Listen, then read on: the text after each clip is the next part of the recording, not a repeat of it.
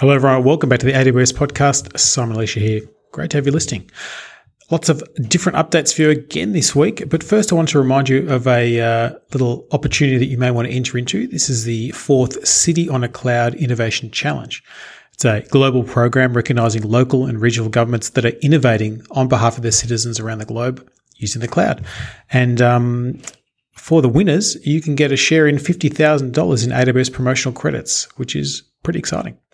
Uh, if you want to enter, you can visit aws.amazon.com forward slash state and local forward slash city on a cloud and put in your application. I'll also put the notes in the show notes as well. But let's talk about what has changed, what is new, what's been happening, what things are of interest. One thing that I really like is a new ability to have the EC2 run command as a CloudWatch events target. So we're bringing together couple of really useful services together to make something even cooler. So, as a reminder, the EC2 run command is part of EC2 Systems Manager and allows you to operate on collections of EC2 instances and on premises servers reliably and at scale. Uh, you can do this in a controlled and selective fashion. You can run scripts, install software, collect metrics, log files, manage patches, a whole bunch of stuff on both Windows and Linux. Now, CloudWatch Events lets you track changes to AWS resources in near real time. Basically, you get a stream of system events that you could easily route to one or more targets. Now, in the past, those targets were things like AWS Lambda functions, Amazon Kinesis streams, uh, Amazon SNS topics, etc. Now you can create CloudWatch event rules that use the EC2 run command to actually perform actions on your EC2 instances or on premises services. So you can build all manner of interesting near real time reaction type things with this combination. Uh, my colleague Jeff Barr came up with some good ideas, which I tend to agree with. Um, things like final log collection. So if uh, an instance is about to go out of service, you can grab the logs. Um, a really good one is an error log condition. Let's say you detect something weird has happened, an anomaly, an application crash, etc. You can use the EC2 run command to automatically get those logs um, instance coordination, so you can do rebalancing of workloads and other interesting ideas. Really, the options are endless. It's really up to you to configure what you want. The integration is available today and is there for you to use. So go for it. Now, for those of you who have listened to me for any length of time, firstly, thank you. Uh, secondly, you'll know that I'm always going on about spot instances. And the reason is I really, really like them as a mechanism to run workloads at far lower cost, particularly transient workloads or stateless workloads. Now, Amazon Elastic MapReduce obviously builds clusters of quite stateless instances, so things that spin up to be used as worker nodes and then spin down again for big data type applications. And Amazon EMR now supports what are called instance fleets. Now, this gives you a much wider variety of options and intelligence around your instance provisioning. So you can now provide a list of up to five instance types with corresponded weighting, weighted capacities and spot bid prices. So this also includes spot blocks and the nice thing is that EMR will automatically provision both on demand and spot capacity across these instance types when creating your cluster. So this makes it easy for you to get the capacity you want at the prices you want as well. Now you can do this through the console, you can do this through the API, etc. The console is actually really nice because you can visualize what it is you're doing, what you're allocating, and you can see the different combinations of CPU, memory, and storage as well, which may be relevant to the particular uh, workloads that you're using. So, as always, if you're using Amazon EMR, you should be taking advantage of Spot wherever it makes sense. This just made it a lot easier. Now, talking about making things easier, reserved instances is something we want to make easier for customers all the time. So, EC2 reserved instances give you a significant discount on your EC2 usage. Um, it can be up to 75% when compared to on demand pricing.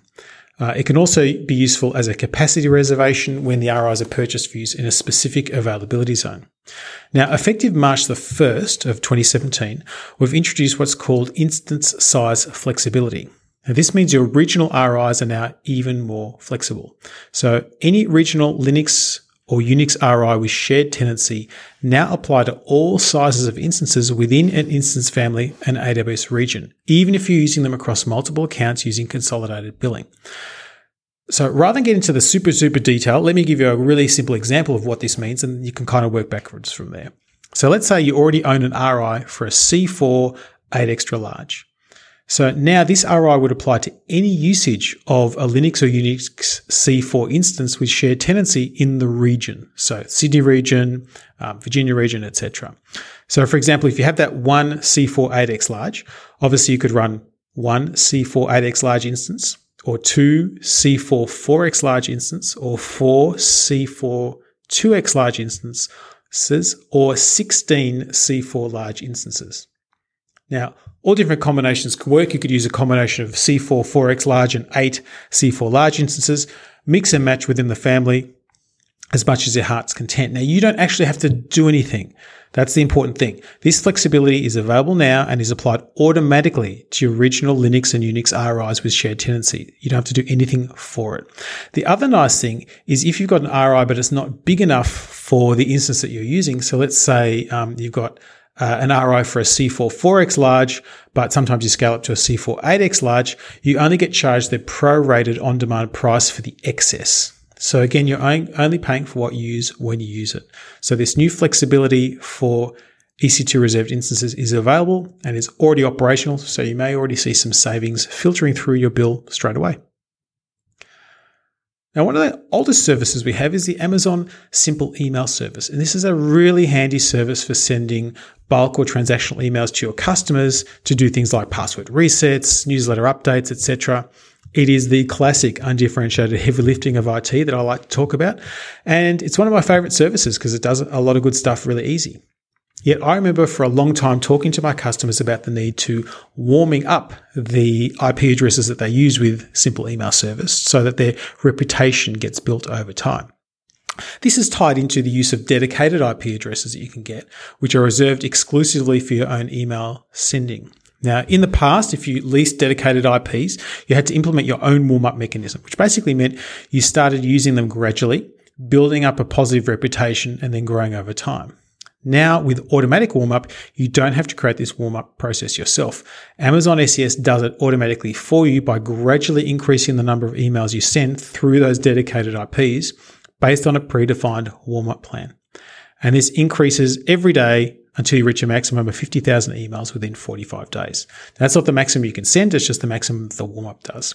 So this helps you build up over time and you can read more information about that. Another really interesting capability that's been available recently is something called the Amazon Cloud Directory. Now, Amazon Cloud Directory lets you build flexible cloud native directories for organizing hierarchies of data across multiple dimensions. So you can use this for organizational charts, course catalogs, device registries, a whole bunch of different things. And what the team have released is a new API, the List Object Parent Paths API.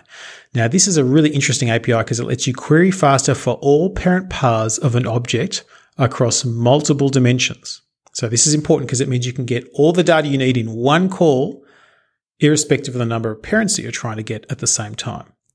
So the team gave a really good example. They said if you have an expense approval application that was built using a traditional solution, you probably have to do a query to get the organizational reporting structure for the list of the expense approvers, then another query to get the cost center hierarchy to get budget data. With Cloud Directory API, you can get it with one simple call. So this is a very powerful API that's been introduced. So I want to bring it to your attention because kind of nice. Speaking kind of nice, and we're going to close with this one because it kind of tops and tails the podcast quite nicely. At the start of the podcast, we talked about using the EC2 run command along with CloudWatch events. And now I'm going to talk about using the Amazon API Gateway with the AWS Certificate Manager or ACM.